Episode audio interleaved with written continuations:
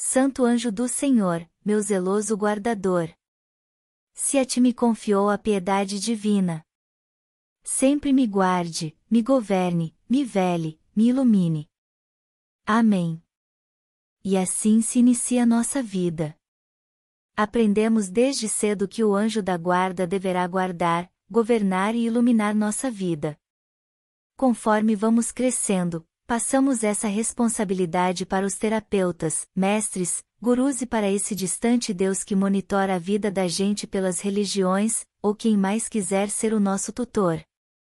Com isso, deixamos de aprender que a iluminação está dentro de nós, que podemos nos governar e nos guardar.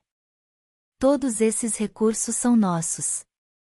Nosso anjo da guarda deve ser manifestado. Ele se chama Eu Superior, esse é nosso Deus.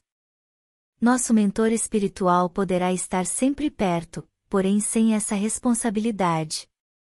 A melhor oração sempre será nossas boas ações, nossos bons pensamentos e nossa integração com nós mesmos, despertando em nós o Deus interno do entusiasmo. É essa nossa lição, aprender a ser Deus, ou melhor, lembrar que somos o que tanto procuramos. Que tomemos conta de nossa própria vida. E possamos ser felizes na terra.